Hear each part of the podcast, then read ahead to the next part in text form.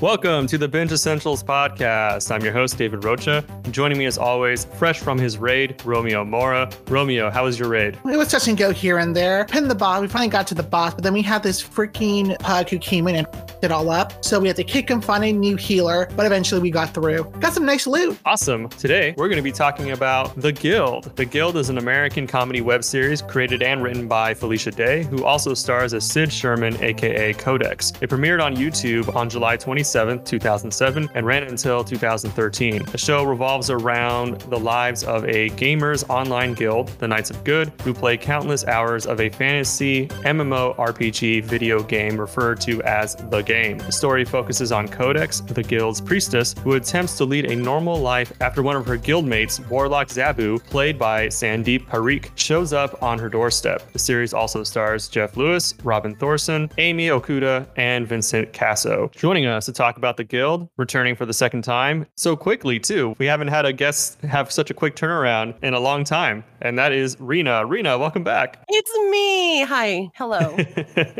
we let you in and you wouldn't leave, so that's right. I've, I've been uh, sticking my ear to the door, hoping that you'll let me in. I'm here and I'm excited to be here. Thank you for having me back so soon. No problem. And so the reason the guild came about was because Romeo told me the list of shows that you would be willing to do, and when he said the guild, I immediately said, "Great, let's do the guild because we can make that a quick turnaround and get it recorded so that we have more content for the summer." Plus, I haven't finished the guild. I watched most of the final season, but never finished it. So I thought this was a good opportunity for me to circle back and finish it off. And so, Rena, why did you want to talk about the guild? Short answer, long answer. I'm a nerd. I was given the show by I, this always happens. Someone said, "Hey, there's a show that's really nerdy. You might like it." There's nothing that anybody told me about it other than, "Hey, you're a nerd. You might like this." And I did. I'd seen Felicia Day, I think, on one other thing. I'm sure she must have been a bit player in something. And I thought, "Oh, well, this is all right." And I thought, I can get into this. This is definitely something I like. I did a brief stint in online gaming, but mostly Xbox Live playing Halo. I kind of understood, but I did not understand. But I don't feel like I had to understand an MMO to get into this show. Because again, it's just all about the characters and how quirky they are. Was it yeah. weird to be told about this show, learning about where to watch it, that it was on YouTube? Did that seem weird to you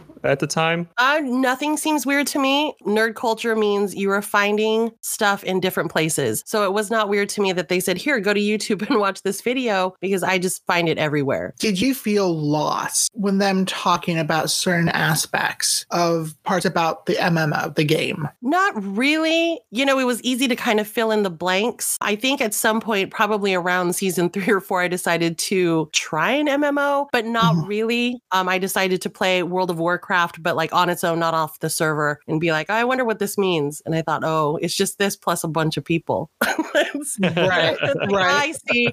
I get it. The terminology, you know, was just one of those things that I just assume I won't understand, but I kind of understand, if that makes sense. I totally get that. Like, it's pretty easy to pick up if you've played enough video games growing up, especially games like Legend of Zelda or just other games where you're just like walking around and grabbing things. I mean, you kind of get the gist of the terminology that's going on in the show. It's not so foreign that you totally get lost. I think the show is pretty easy to understand, though mm-hmm. I will say that they do a good job from what I can tell, of making it feel authentic because it's written by somebody who was a legit gamer in Felicia still Day. Is. Well, still she's is, of course. But I'm she's... saying at the at the time, like she's more conscious of how to consume her time with video games. Whereas in the past, what led up to the show was she was addicted to World of Warcraft mm-hmm. for two years. Her brother introduced it to her and she just got hooked. I mean, she would still act and she would do commercials to kind of, you know, pay the rent and everything and stay afloat. But I mean, it just completely consumed her life to the point where she had to face her gaming addiction and just be like, I need to be productive. And so she thought, well, I know a lot about gaming. There's really nothing in media that is about gaming. So she decided to create the guild. And this was the early days where to think of a web series mm-hmm. at that time, it's just totally foreign concept, really, because YouTube's still so fresh. And it's just kind of cool that she was able to make it happen. When she was making this show, YouTube had a time restriction. It was 10 minutes. Yeah, it's a finite amount of time. It's finite. But even then, I mean, because they basically were working on a shoestring budget, those first two episodes ran through their budget and they had to rely on crowdfunding crowdfunding through PayPal to pay for the remainder of that first season. Oh yeah, Um, and then it was also like second season on was also released through the Microsoft Xbox Marketplace, and there's a few other and Zune. Like it was, a, it was a very like Microsoft sponsorship second season up until the fifth season. I think sixth season it went to the to the website, I believe. Felicia Day said it was just a perfect partnership with Microsoft because they weren't interested in being involved creatively. They just wanted to be like the main distributor. And yeah, so she said that was a big help to the show. But Rena, you watched that first episode. What did you I think? did. When I watched the first episode, I'm like, is that it? It was, was. so short. Mhm. I felt like I hardly had time to get a drink of water. And I'm like, wait, wait, wait, wait, it's done. And I had to like rewind it and watch it again. I really connected with it because I thought, oh, yeah, there are people like that who are just will glom onto you. I get it. It's just a natural thing. If you make friends online, um, like most nerds I know do, and in my case still do, I can totally understand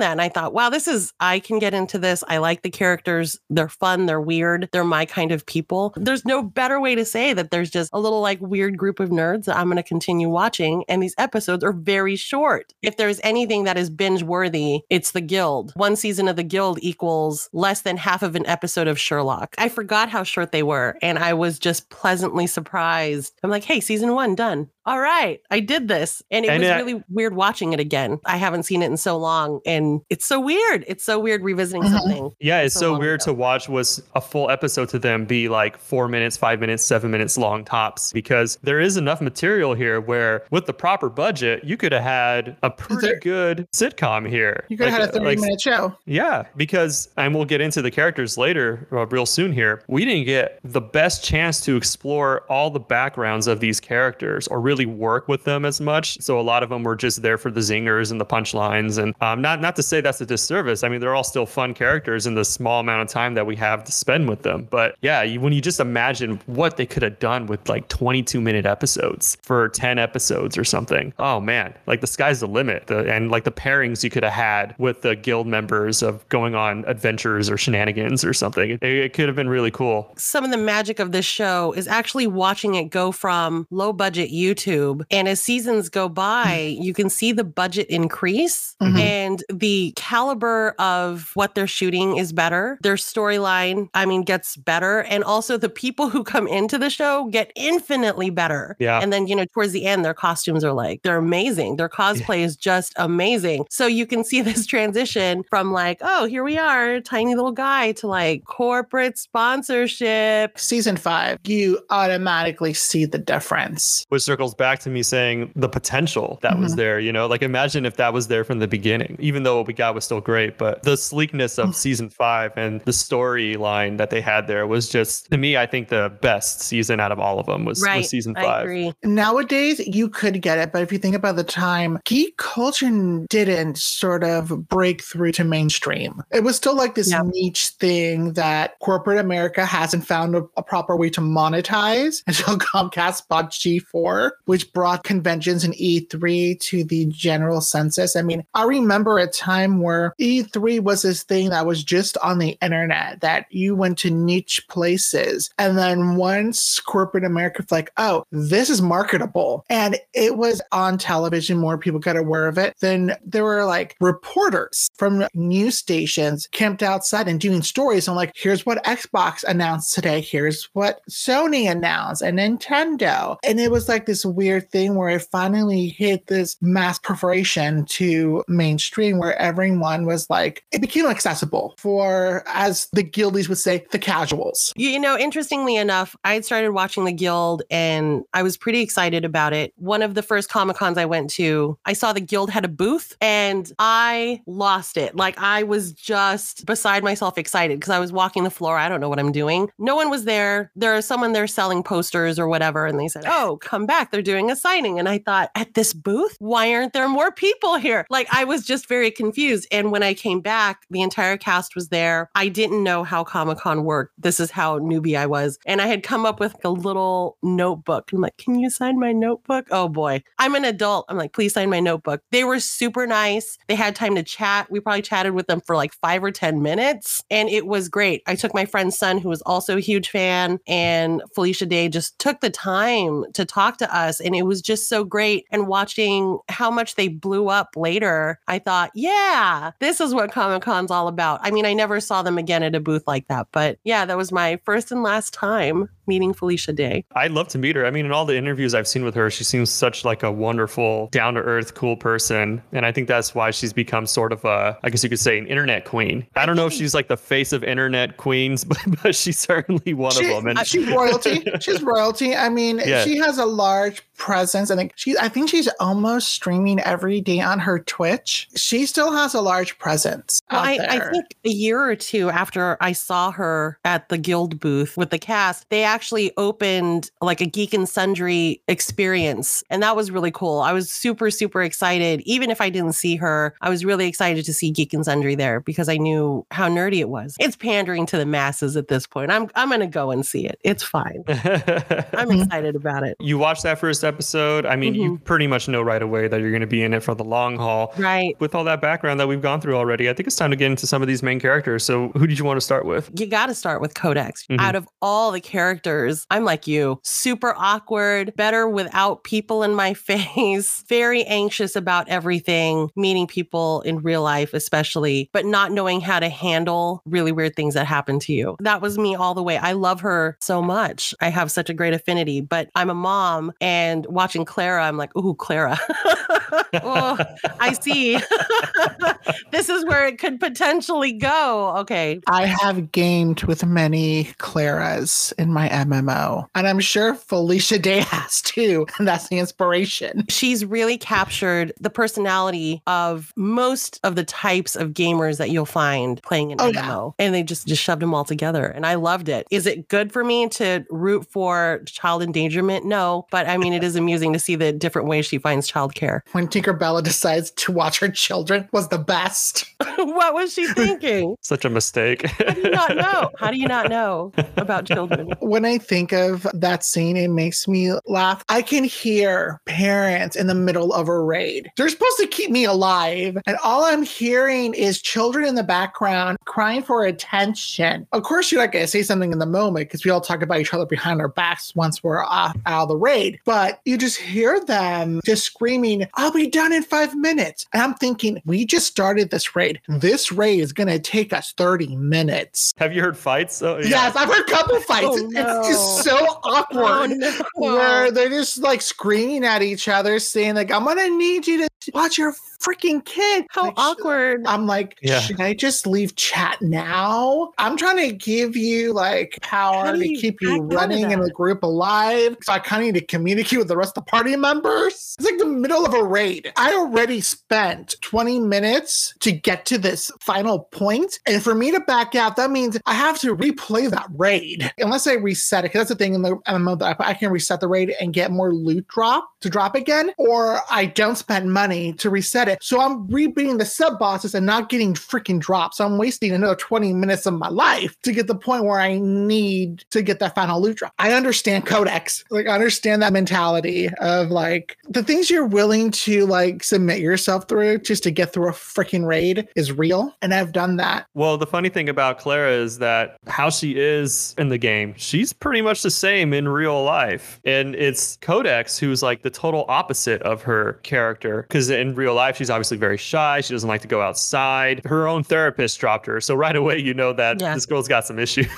Right, she's super needs to work through. awkward. And then when you find out why Zabu's at her doorstep, it's because she's a little bit of a flirt in the game. She winked at him. But Didn't she say that she didn't mean to wink, but everyone kind of uh, reaffirmed that she is Yeah. a little flirty in the game, so she can't even like get out of that explanation. Yeah, to just show a little bit more of my, you know, nerd shoulder now. I just started playing D&D about a year ago. So I Mhm. fully understand what it means to be immersed in your character and when you are playing that character, really get into it. You are that character and they say that your first D&D character is is who you are as a person. I mean, it seems that because Codex is an experienced player, I'm sure this is not her first rodeo. This cannot be her first character. So I'm guessing that this character is, it is completely opposite of who she is. For her, you know, in this game, she can be everything she's not in real life. She can be flirty, she can be strong, she can be chew a man and spit him out type of gal. But in real life, she doesn't know how to handle that because she's not Codex, she's Sid. And it's funny because I think Tinkerballa is the complete opposite of that. Mm-hmm. Tinkerballa is everything that Codex is. In the game, she's also very strong, but she doesn't want people to know that she does this. Very private. Yeah, about her MOing. What happens on virtual world stays in the virtual world, and what happens in IRL stays in IRL. They're very clear that those two worlds do not and should not mix. I've gamed with people who worked in the medical industry that I was like, yeah, we don't talk about what happens in the hospital. Back then, doxing wasn't a thing as it is now. Like now, Zabu I feel like he was the first doxer. That guy could find anything about a person and it's scary. And there are people like that that don't have clear boundaries. And if you reveal too much information, they will find you. Just so people listening understand, doxing, pretty much how Romeo just described, it's the act of publicly revealing previously private personal information about an mm-hmm. individual or an organization, usually through the internet, searching publicly available databases, social media websites, hacking, social engineering. Mm-hmm. It's a very easy thing to do, but it's also a thing that is at the same time very intrusive. And some people who do it don't even realize how intrusive they're actually being, which is something that Zabu is Yeah. experiencing. He- like he, he's totally unaware of how intrusive he is. Right. I feel like the character of Zabu is, is a character of its time. Creepy, but yet harmless and played for jokes. If that character was created today, it wouldn't be as charming Correct. as he's represented. It is something I know in a lot of communities that is not tolerated. That's like a permaban from a community. Yeah, they made it seem really cute. on the show.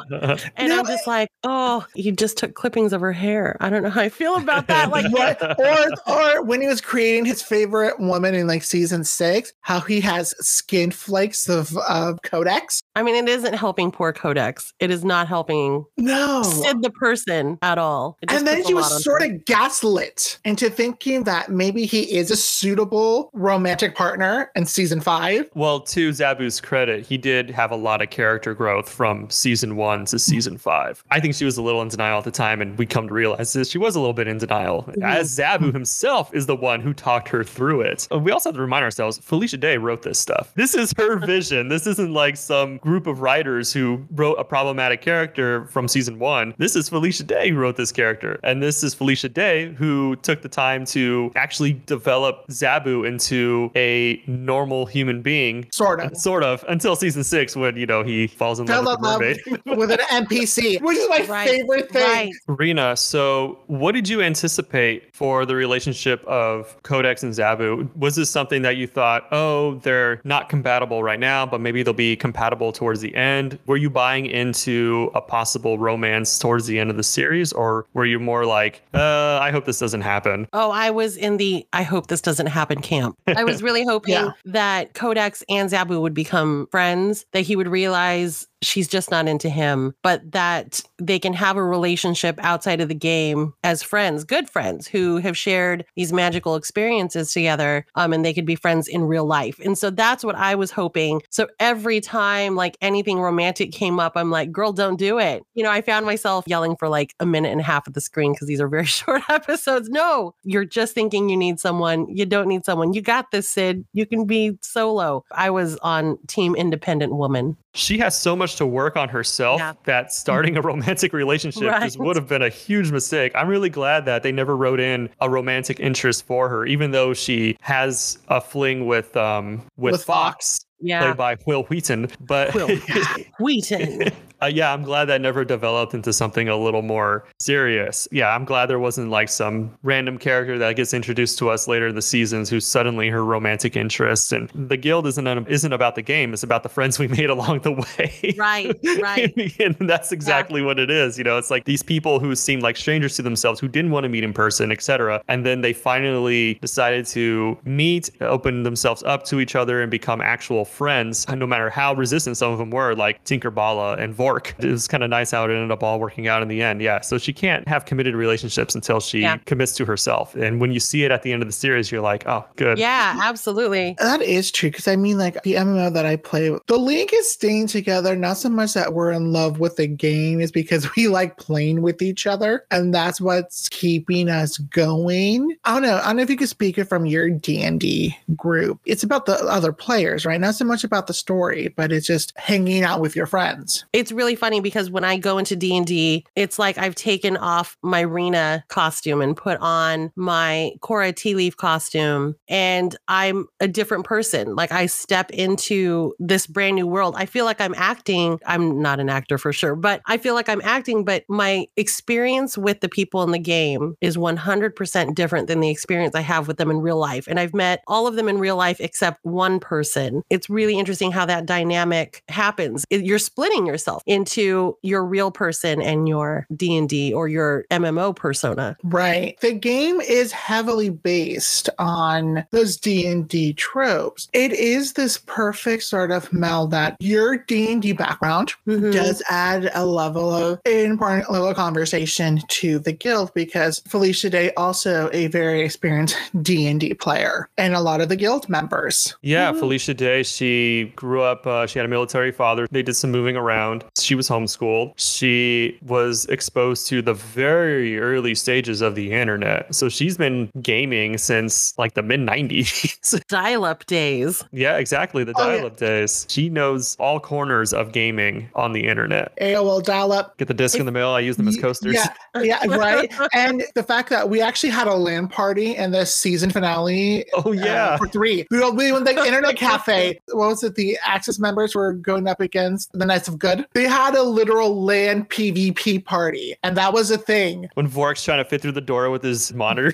It was cracking Now, up. we we some questions about Vork and how he's able to get a subscription. Well, I think you have to suspend disbelief with Vork because there's a lot of things going on in that guy's life where you're like, right. Yeah. this is impossible. like, this is actually impossible. you know, it's just for comic relief. And the only reason he stayed in his Winnebago, I think, is because he just didn't want to be around other people. I mean, think Mhm. about it. The guy is like in a shack playing this game. He barely even wanted Zabu there. you know, Well, Zabu was forced on him to be fair, true. like a coin farm or loot farm. So I think it's a good time to get into Vork. So Jeff Lewis, I mean, this guy, I think this guy's hilarious. He actually was um, one of the three that were automatically cast. They didn't have to audition. Uh, so the three are Felicia Day, of course. Sandeep Parikh didn't have to audition, and neither did Jeff Lewis. They all knew each other through uh, improv class. We should preface this is Jeff Lewis, the actor, and not the reality star from Bravo. Because there are two. Right. There are two That's Jeff right. Lewises. So in the beginning, I was like, I can kind of respect Vork because he abides by his rules. And then there gets to the point where he just gets so unreasonable. You're just like, oh man, I kind of hate this guy. He's stealing like money from Social Security, moving the fence so that he can steal a guy who has Alzheimer's, his Wi-Fi. Yeah, this guy is doing horrible things. Yeah. Really. He's a bad dude. He doesn't believe in actual activism for a while until he learns a lesson in season six. That's the character to me. Like, if Codex doesn't shape up, she's going to turn into Vork at some point. I mean, also on some level, she doesn't realize how hard Vork's job really is. yeah, Because that's when true. she becomes the guild leader, she has no idea, no idea how to keep them together. Mhm. Tink flees and goes off. Axis of And Anarchy. yeah, that's right. That's right. And I'm sorry, while we're at it, why is Wil Wheaton always a bad guy? He's He's so good at it. but he does it so well. You're 1000% right, David. Yeah, his job isn't easy being in charge of the Axis of Anarchy, but I think he does a lot. Well, we know that he's doing a lot better job than Vork does because they have one of the top clans in the game. With Vork, it's like it's a cautionary tale of what it's like when you give yourself all of yourself to a video game. Even at the end of the series, I still consider him beyond saving. I, I don't know. What do you think? Like, yeah, he does get his dream girl, but he only changes just a little bit to accommodate her. Like, to me, their relationship is still a little rocky. I don't know. Uh, How do you you guys interpret his character growth? I mean, he's a very take me as I am kind of guy. He's never been anything but Vork. Take me as I am, love me or hate me. I haven't come across a guild leader like that that was that into the game game that like they have like written rules, like sub codes about loot drops and stuff, but they are out there. Where I Uh, would you consider Vork toxic? I think he's likable enough. Here's the thing about all the characters in the guild. I think they're likable enough that you can overlook the toxicity. And we'll get to Blades in a second and Tinkerballa because those two characters I have personalities I have come across in gaming. And to be fair, like I think that is played up for the comedy aspect of it. Sure, sure. That's with all of Yeah. them. You have to Yeah. decide, figure out which one is being hyper reality Yeah. version of them and which ones are actually almost to the T of the actual. Like, I think Codex to the T is realistic. I think Yes. Vork is played up. I think Claire is played up. I know, Yeah. Romeo, you said you've heard people like Yeah, this. not not to what- the extent of child endangerment. Like Yeah, yeah. Right, right. legit Yeah. child It's endangerment. super extreme. the other character who I think is certainly based on reality and will always exist in gaming that Right. is Blades. As tough as he is to watch in the beginning, I can't help but laugh. I think he's so funny and his character trajectory just cracks me up because he becomes an internet meme. And it's the early stages of internet meme where you're like watching him on YouTube and not like TikTok or or uh, or like an Instagram. Yeah. So there's those two types of people, the ones who fade off in existence, they're totally fine with not being recognized, and the ones who try to stay relevant as much as possible. And that's what Mhm. Blades is. He's trying to stay relevant as much as possible. You're like, yeah, this Yeah. guy's a little pathetic, but yeah, he's, he's funny though. I don't know. I like Blades. he was the typical mass representation of internet culture that sort of toxicity in terms of like he is a gatekeeper in some respects he does talk down to everyone that thinks that any any other opinion other than his is stupid um he is that selfish guild member who would grief someone get banned and penalize the entire guild I mean, we can't talk about Blades without talking about his sister. okay i love His His real life sister. yes Oh no! that's the best Oh, part I of didn't this know that. Oh, you didn't She's know that? wonderful. Oh, no! wow. What a magical Because they're like time. spitting image. I I don't know. They could have found someone that looked just like him. She rules him. Like She's she quoting the art of yeah. war. Yes. she outfoxed Fox in an adorable way, and I, I'm all for it. But I will say, like, going back to your statement, how your first RPG or D&D Mhm. character is a true reflection of yourself, Mhm. that's Blades. He is a rogue off and on the game. Like when he was trying to get Sid fired as the social media person for that pirate burger place, or Hmm. how he was trying to mess up Clara's marriage by getting Mr. Wiggly to um, quit his job and be less responsible because Clara was telling his mom that she should totally date the um, guy from the Axis of, um, of Anarchy. Yeah, she gave advice that she should stay with Bruiser, and he was desperate, man. He had he had to go to desperate measures.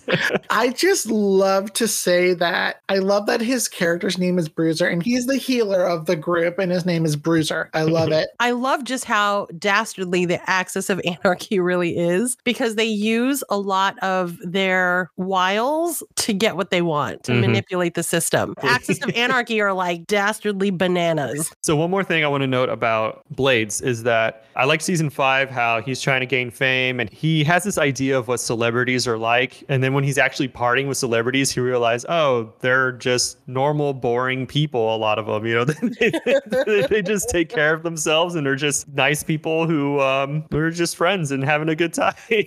but he thinks he just has this totally different idea, which I mean that's a real thing. I mean, young people and influencers are Mhm. doing this now, where they're presenting themselves in a certain way because they need to make that money. And the people who are following these influencers, a lot of them probably think this is what their lives are like. But in reality, it's like, not really, man. They're just doing the hustling. They're just hustling so they can have a living. They're just normal people. This is a job. This fame is all about how you treat your fans. And Blades is thinking of this culture that's presented on MTV Cribs and stuff, where it's just not real, especially when when you're an internet celebrity. I thought Yeah. that's like a nice little beautiful way of sort of explaining what it's like for a celebrity constantly having to work those conventions. Circling back here to the last guild character here, we got Tinkerballa. As we learn the least about this character throughout the seasons until season five, when we discover that she's actually adopted. Her real name is April Liu. We also find out that she's been studying costume design, and we get to see a little softer side of her in those last two seasons. Uh, she, she was very much rough around the edges, very cold, very manipulative. It's just an enjoyable character to watch. I thought that Amy Okuda did a really good job. She has a dancing background, which you get to see in the music videos. Rena, what do you think about Tinkerballa? It's hilarious because she is everything that I'm guessing men on the internet think women gamers are manipulative, vixenish, very alluring, really like a siren, you know, and they just have them do things and they are not true gamers. I think she's great. She just knows how to manipulate the system, AKA Blades, into $3,000 worth of debt because she wants everything, you know, Mhm. with the promise of he's going to get something else, which in itself is problematic. But,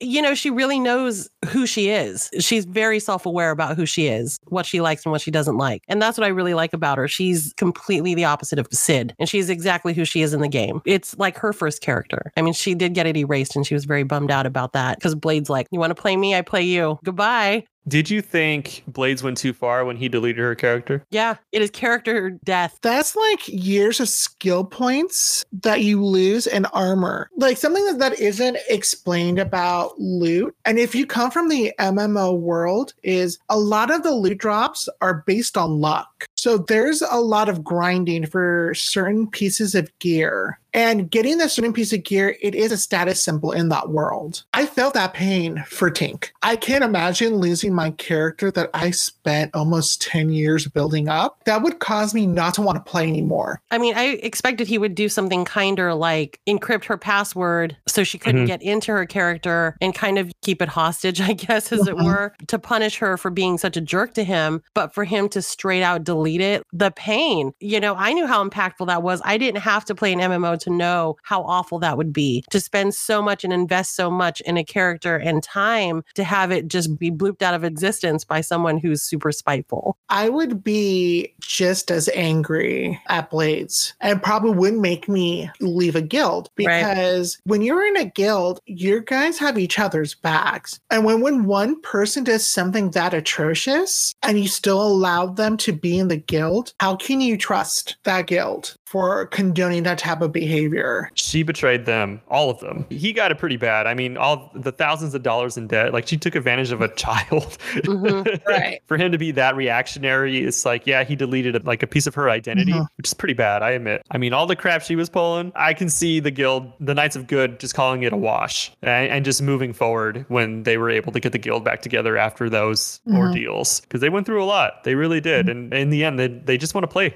They just want to keep it in the game. So we've touched on some of the supporting characters already, but Rena, are there any supporting characters that we haven't touched on that you think are worth noting? Zaboo's mom physically assaults Codex. You have my son, boop, smashes her in the face. I'm like, what are you doing? Yeah. Or, you know, causing that scene in the restaurant. I'm like, oh, Zaboo, I see where you get that. I mean, I'm glad that she isn't all over the place. You know, I'm glad that we don't see her for too long. Other than the the Axis of Anarchy, I love Mr. Wiggly. He's a very forgiving and loving man. The actor Brett Sheridan, I see him in stuff now. He doesn't do much acting any I don't know if he does any acting now really, but I think he's just more of like a stay-at-home dad.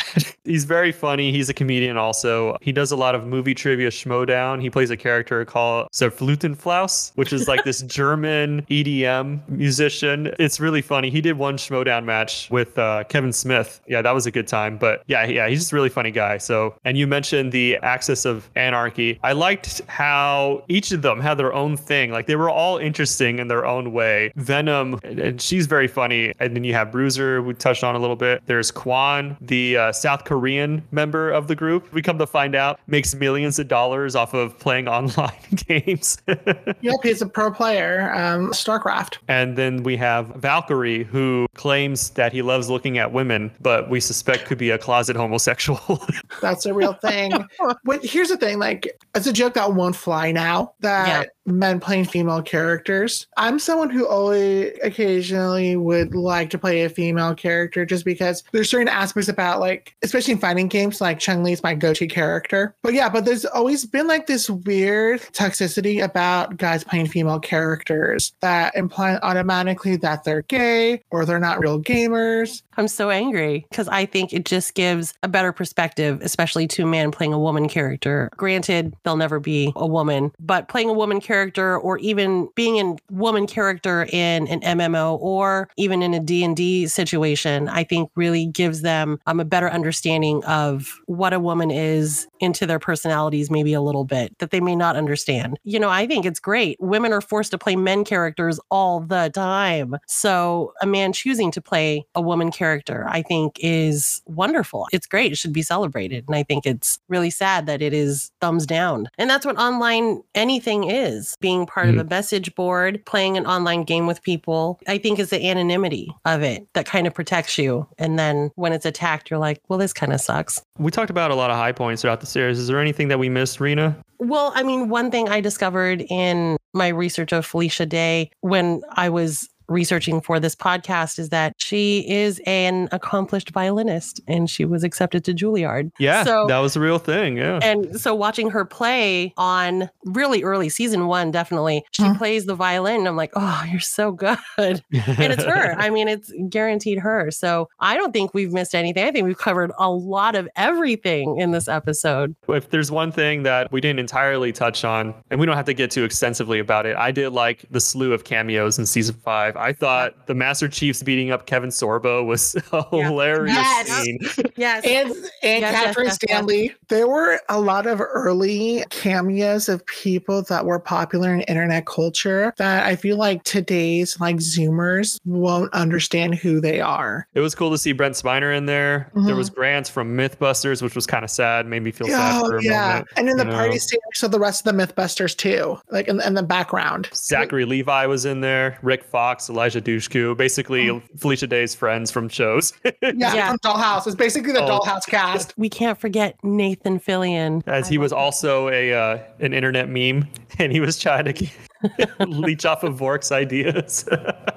okay, this is really embarrassing. I don't want to turn this podcast into stuff Rena has done at Comic Con. My very first Comic Con, because I didn't know what was happening, my friend said, Come stay with me in my hotel room. Okay, I will come stay with you. So I flew down to San Diego and I brought with me my Firefly DVD. I carried it around hello. So I carried it around with me and I was waiting in my hotel lobby, just sitting there because they were cleaning my room. As I was sitting there, just minding my own business, out of the corner of my eye, I saw someone get up. He was wearing a green shirt and I stood up and it was Nathan Fillion. I was in awe and I looked at him and I said, Um, Nathan Fillion, can we take a picture together? And this is pre cell phone picture. So this is like straight up like camera photo. Uh-huh. And he said, Oh, of course, of course. Please let me take it for us. And so he took his very long arm and he took a selfie of us. He smelled very good good. And this is very important to me. But yes. anyway, I said, thank you so much. And he said, no, you're welcome. Have a wonderful con. I said, I said, thanks so much, Captain Hammer. Hello. I was mortified. And he just had the biggest smile on his face and he left. He was there. Actually, I found out later for a shoot for Entertainment Weekly. On the cover of Entertainment Weekly, he's wearing a Green Lantern shirt. That is the shirt he was wearing when we took our photo together. So yeah. Wow. I have a warm affinity for that man. And I found out later that if he's walking somewhere and someone recognizes him and says, Hey, Nathan Fillion, Nathan Fillion. He has this card that he has in his pocket um, that he pulls out, and it says something to the effect of, I'm so sorry I wasn't able to talk with you or take a picture with you. I was on my way to something, but please take this card. And he signs it in the back as a, yes, a meaning that we met. If you say that we hung out together, I will 100% back you up.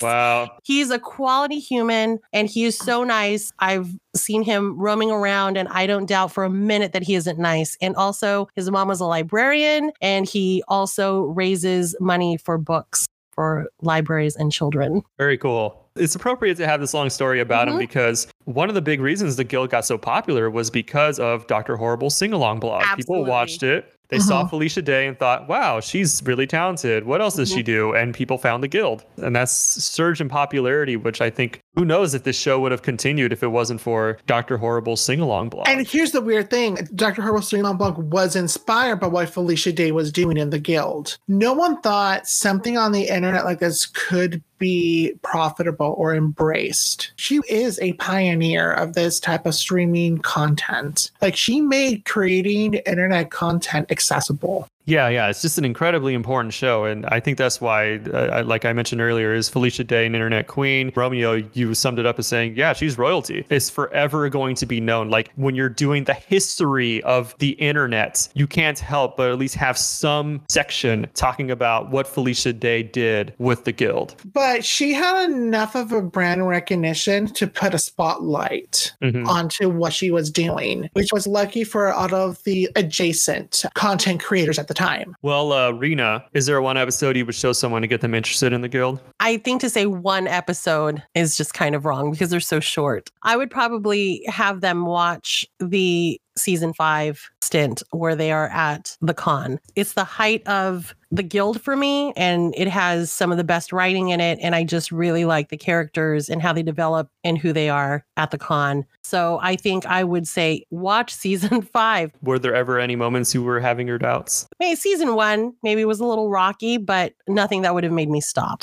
Rena, do you know about other material that enriches the show's viewing experience? Watch those music videos. Yes, They're and those two. so much fun. Yeah, so the two music videos are "Do You Want to Date My Avatar," which actually blew up. Like people were buying did. that. They Yeah. got really popular on uh, on iTunes. And there's "Game On," which is like a Bollywood theme like music video, which I'll admit, um, production wise, is impressive. I knew of Will You Date My Avatar before I got into MMOs, but after revisiting the song after I've been playing MMOs for a while, it hits different. I get all the references, like tank and Yeah. spank. I thought it was just like it's like a weird section. No, no, actual term, tank and spank. You're just going in and DPS and not worry about the game mechanics. It's like a truly nerd song. If you have to make a list of nerd anthems, that one Mhm. is on there for sure. Ooh, oh yeah. I mean, the other one would probably be Code Monkey. I really like that song. Before I get to the Guild YouTube channel, there is Felicia Day's autobiography, You're Never Weird on the Internet Almost, which is about her unusual upbringing, her rise to internet stardom, and embracing her individuality to find success in Hollywood. I remember I checked this out from the library. I just kind of stumbled upon it. I loved reading it. It's really interesting. You really do learn a lot about her, but you also learn a lot about making the Guild. People are interested in learning more about that, like some of the behind the scenes stuff and just how hard it was to make the show. And also understanding that the video game creator in season five and six, Floyd Petrowski, that character is basically Felicia Day in real life. That was the idea. And, and like the game is a metaphor for making the guild, people criticizing it or people being like, why are there two to three weeks between episodes? I didn't think that at all. I thought it was a take on Michael Brzezinski and other those larger than life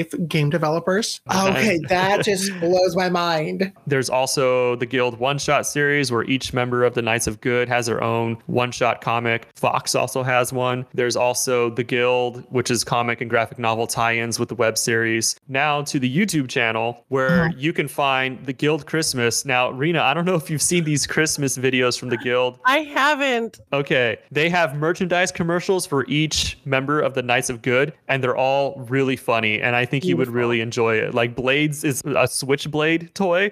it was like his action figure, but you press a button and a Switchblade comes out. Yes, it's great. It's happily called the um, Guild Sells Out. And the Yeah. opening is just Felicia and Sandeep just like talking about Christmas. And she's like saying, Yeah, we totally sold out. That's how we have so much money. And he's actively throwing piles of money in the fireplace to keep the fire going. was I? Oh my gosh. I'm gonna It's I, I will- amazing. After after taping, I will immediately look it up. It's great. Yeah, Vork is a piggy bank that you can't get your money out of. yes. And again, the guild cast, they still like to hang out. They do D&D on Felicia Day's Twitch. They play other games together. I watched some of them, not all the way through, but I would like Uh-huh. skip around just to see what it was Yeah. like. And I mean, I had a big smile on my face. They're fun. Yeah, They're funny. Yeah, and they all have their own Twitch pages. Almost every Sunday, they're either doing D and D or they're doing Among Like it's called the Guild um, Games Together. Vince Caso also DMs a D and D session over at Pixel Circus every Friday, and you just watch just ridiculous stuff. If you want to somewhat interact with them, go hang out when they're live on Twitch. And I should note for their D&D sessions, they play as their guild characters. I'm a huge podcast person. I like to listen to podcasts when I'm driving or when I'm doing mm. just household chores. Felicia Day and Tom Lenk, who she was on Buffy the Vampire Slayer with, a podcast called Undressing Bridgerton, where they go over each episode of Bridgerton. And it is an really an R-rated podcast.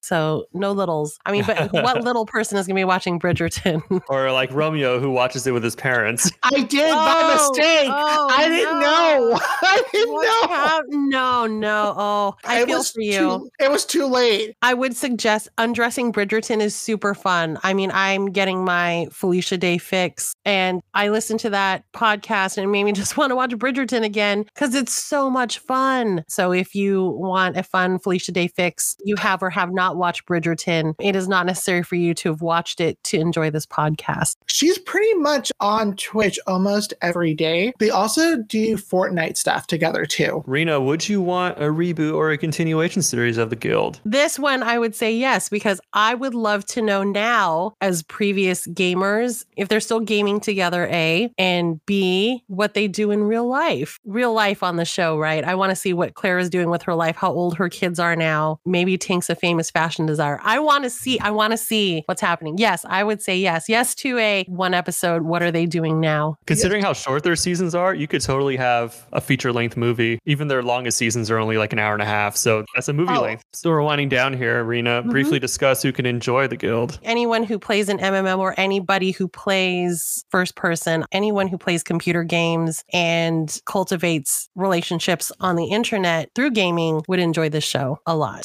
So, do you have any suggestions for similar shows or franchises that viewers might also enjoy? One thousand percent. The show I would fully tell people to watch is Mythic Quest on Apple TV. It speaks to the back gaming inside making of an MMO in a fun comedy form with Rob McElhenney. And I loved it so much. The storytelling is so rich. It's what the guild could be if it had a lot of sweet Apple money behind it. Mythic Quest is just an, an expansion of the ideas and themes of season six of the Guild. If it moved on. So we have a few Silicon Valley. Silicon Valley is very much like the guild in the terms of it's in this internet culture or like this um the tech world and there's very much their own lingo and like the behind the scenes of what it's like to try to build your own startup and etc. So there's a lot of uh, connective tissue that you see there between the two of them. Very funny show with its own unique characters and, And that- like Jared. God, I love Jared. Who's not even whose real name isn't even Jared.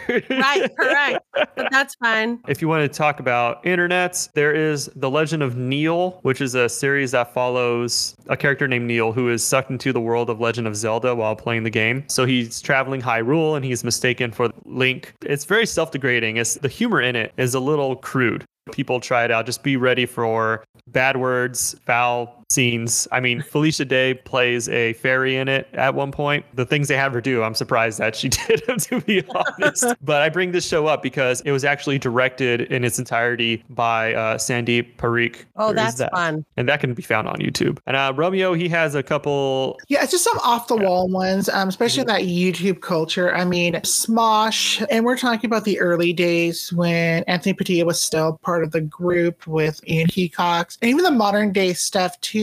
Every Blank Ever series is sort of similar. Um, they recently did one with every video game ever. Then there's like the early like X Play sketches that are similar to the types of humor that you found on the Guild. And if you do like the songs that Felicia Day wrote and sang, um, there are a couple of artists. First off, Weird Al Yankovic is like the nerd god of music. Parry Gripp, who is the frontman of Nerf Herder. Oh, um, yeah. He does a lot of internet songs, but the one that just sticks out in my head is called The Girl at the Video Game Store, which actually was written for Attack of the Shows, I think 1000 episode. Also, if I can just add an earworm to this for Parry Gripp, there's a wonderful ditty called Chimpanzee Riding on a Segway. I would suggest that fully. Look, I'm not asking you to invest a lot of time. The Guild Guild is not a lot of time, and this video is only like uh, 15 seconds long. So Parry Gripp was like a certain era of the internet, and his stuff was always featured on Attack of the Show around the same time the Guild was popularized. Like this is a time of the internet that everything feeds into each other, and if you want to recapture the glory days of that era, Parry Gripp.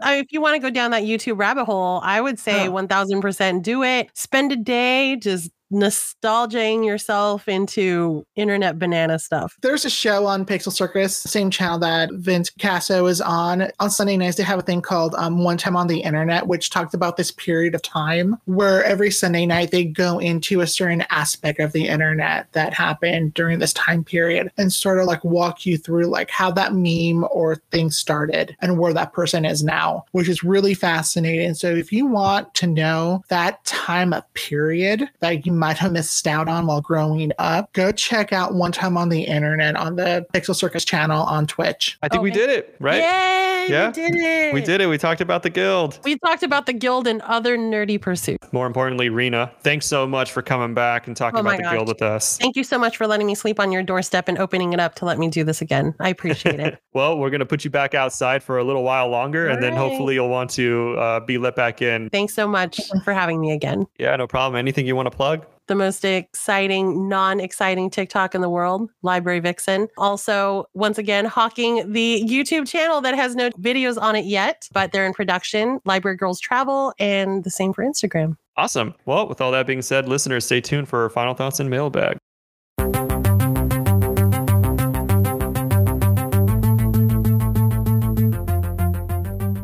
Welcome back. Glad we were able to do the guild. This was the first web series, like true web series that we've done so far, and I think it went pretty well. And if there's any show that you start things out with going into this media, it is the guild. Because like we talked about, it was one of the ones that started it all, that popularized it, and, and Rena brought a really good discussion to it. And it also helped that she's met some of the people from the guild and mm-hmm. really cool background stuff that really helped enlighten the discussion. We got a lot out of this discussion than I expected to for a show that is really not all that long, a show that you could probably watch in one or two days if you really Right. committed yourself.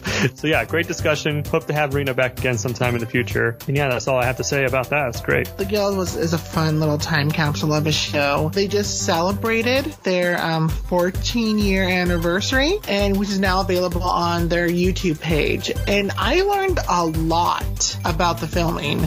Cool. Yeah, well, I'll have to give it a watch. It's a lot of fun stuff, including there was one cast member that was excited for Rick Fox. It was probably Amy Okuda, but whatever. Yes. Because I know her basketball background. And then speaking of Amy Okuda and her basketball background, you and Rena frequently called her Tinker Bella in the episode, but her name is actually Tinker Balla, B A L L A, which is an understandable mistake because when you think back on the show, most of the time she's called Tink anyways. So it's easy to not pick up that her name is actually Tinker Balla in the game and not Tinker Bella. And I didn't want to correct you guys because I just didn't want to interrupt you guys. So, so You should have. that's what final thoughts are for. You're a good producer. You needed something for this segment. exactly.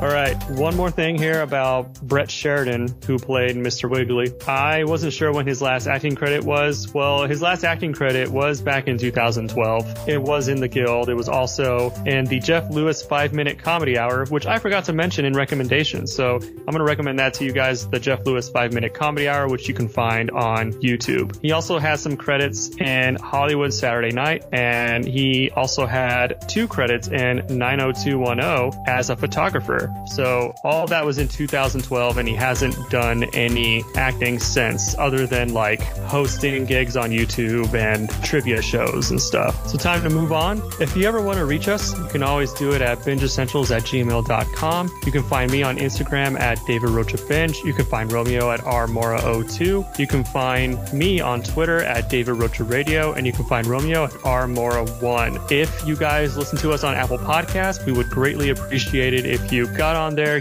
gave us five stars, and reviewed us. It helps with the algorithms. I haven't asked in a long time. I thought I should bring it up today because, hey man, it would be greatly appreciated if you guys were able to pull that off. We know you're listening, and I know not all of you are using Apple Podcasts, but basically, whatever one you're using, if there's a rating system, rate us so we can get some new listeners. Now, time to tease next week's episode. Next week, we're doing Catastrophe. Now, most people probably don't know what Catastrophe is. Well, it was a series from England that starred Rob Delaney and Sharon Horgan. They also served as writers and creators of the show. It's a very funny marriage comedy that I will be playing guest for, and Romeo will be playing host. So if you guys are interested in watching the series before the episode is released next week, you can find it on Amazon Prime if you are in the United States. I'm not sure if it's like a worldwide thing, but Prime Video is the place to find it if you are in the North America. So with all that being said, thanks for listening. Catch you guys next week.